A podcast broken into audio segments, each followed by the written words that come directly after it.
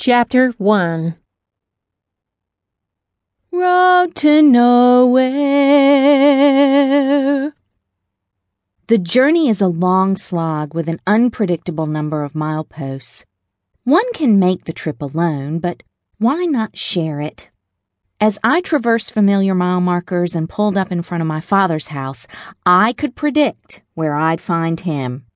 In his recliner, his belly a shelf for a vat of popcorn. At 80, he whiled away days feeding his face and shouting at the television. Whenever his throne was vacant, I eschewed all temptation to occupy it because I imagined how many times he farted into the velvet upholstery, sometimes while naked. I could hear the television when I stepped from the car. Why am I doing this again?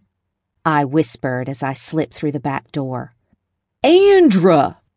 There he was, sprawled in his recliner. A jagged scar played peekaboo through his open pajama top. What are you doing here? I opened my mouth and clamped it shut. Once I uttered my request, I couldn't take it back.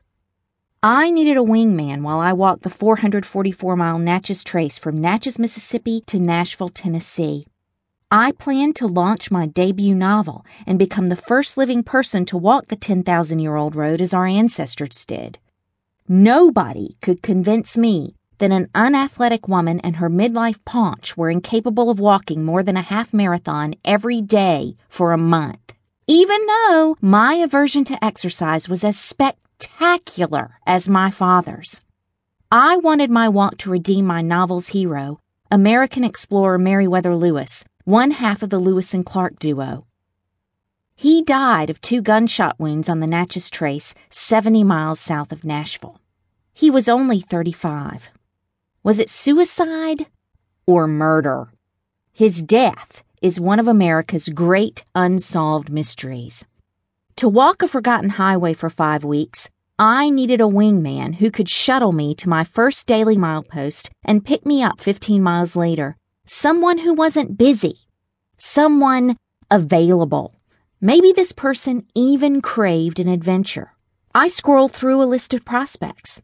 My husband Michael couldn't be absent from work for five weeks, especially since his job paid for my predilection to write.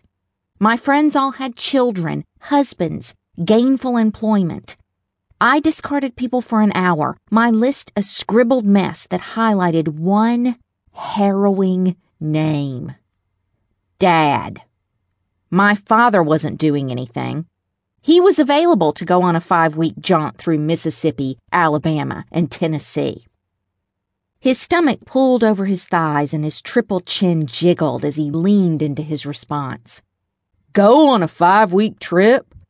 Just you and me? I don't want to do that, Andra. Why not? I shouted even louder to penetrate his VA issued circa 1980 hearing aids. Well, he chewed a handful of popcorn. Because I, I got furniture to refinish. It'll be here when you get back. Dad dug his fingernails into the arms of his chair. I can't be away from my Sunday school class for that long. God won't care if you miss church to spend time with your only daughter, Dad. Well, uh, I. Linda might need me here. Mom preened into the room with his bowl of ice cream. I never understood why she didn't just hand him the carton. She placed the spoon between his fingers and smiled. I don't need you here, Roy. Her flawless makeup matched her leotard. I'm going to the gym, be home in four hours. She flounced out the door, leaving me with my jiggly arms and red hair I forgot to brush. I sighed and turned back to Dad.